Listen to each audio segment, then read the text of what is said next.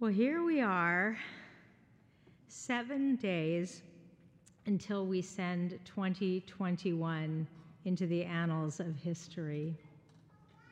I love this last weekend of December for many reasons. Even without COVID, everything slows down. Expectations for production tend to be lowered if you're not an essential worker. Periods of reduced expectations can be good for us all. Just so you know, a rabbi and a cantor will be fully available for any pastoral need that any Emmanuel congregant has, but the building will close during the coming week to give a much needed rest to our very hard workers on our staff and to the building itself. How about you? If you are one of so many who find yourself on the go all the time, always racing to stay on top of your to do list, think about slowing down your pace. Sadly, with Omicron, this is a perfect time to hibernate. And for some of you, the second season of Emily in Paris has dropped at exactly the right moment, and you know who you are. This slower time gives us the gift of more time to read, to think, and to reflect on the nature of how time passes. One of my favorite traditions of the last week of the year are the newspapers that print a collection of the photo images of this past year, and also the stories of those whose lives ended in 2021. Judaism always prompts us to reflect on our existence and on our purpose on earth. With High Holy Days still nine months away, this last week in December is another opportunity to think about what we still have left to do in our time on the planet. I recently read a much acclaimed novel, Hamnet. Any other Hamnet readers here? A few of you.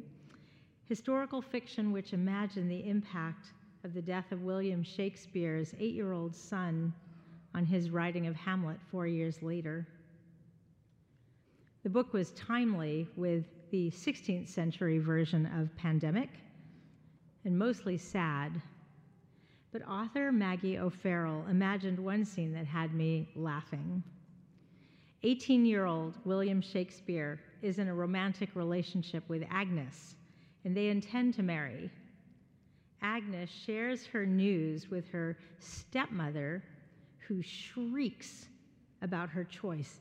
The Latin tutor? Him? That, that boy, that, that wastrel, that wageless, useless, beardless, on and on. Come on, that's funny, right? As far as she's concerned, this poor kid is never going to amount to anything. The novel was enjoyable because we never stop and think about the person before he became William Shakespeare or before she became Jane Austen. And while most of us will not achieve the Austen or Shakespeare level of fame, these stories remind us that we evolve over a lifetime and our potential to do something positive grows. If you have a teenager or a young adult who has not quite found themselves, keep this in mind. In the book of Exodus, which we commence this Shabbat, we learn that a, a, certain Hebrew man marries a certain Hebrew woman, and they have a son, even as Pharaoh has decreed that all firstborn Hebrew boys will be killed. But the mother, Tere Oto Kitov Hu, this mom sees that her baby is beautiful. That's all she can see in the moment and in an act of desperation, she hides him in a basket among the reeds of the river Nile. We know how Pharaoh's daughter finds the baby and rescues him. even after she names him Moses. For a long time, he's just a lucky Hebrew boy saved by a powerful woman. Even when he marries a Midianite woman, he has not yet become Moses.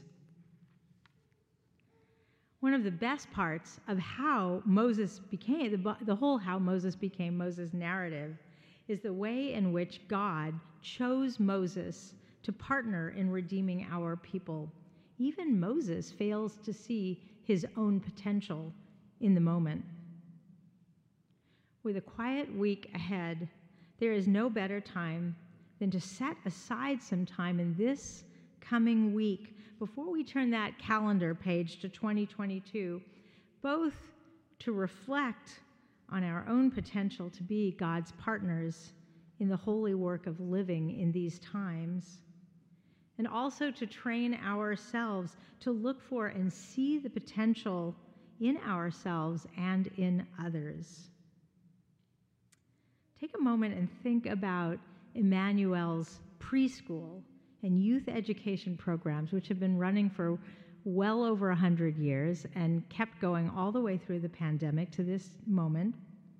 And that means that whether or not you yourself are a parent, just by being part of Emmanuel, you are investing in the potential of a generation that will be here after we are gone.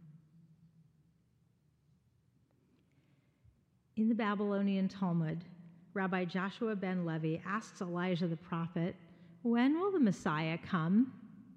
Elijah responds, Go ask him. The rabbi asks, Where will I, will I find him? Where, where is he sitting? Elijah says, At the gates of Rome. The rabbi says, But how will I know which one he is? To which Elijah replies, He is sitting among the poor and infected, while all of them untie their bandages and then rebandage them together. He's the one who unties and rebandages each separately. Who is the next Jane Austen? The William Shakespeare, but not yet? The Moses and Miriams of this generation? The potential is in all of us and in those around us. May this Shabbat and the quiet, peaceful week ahead create space and time to glimpse that potential.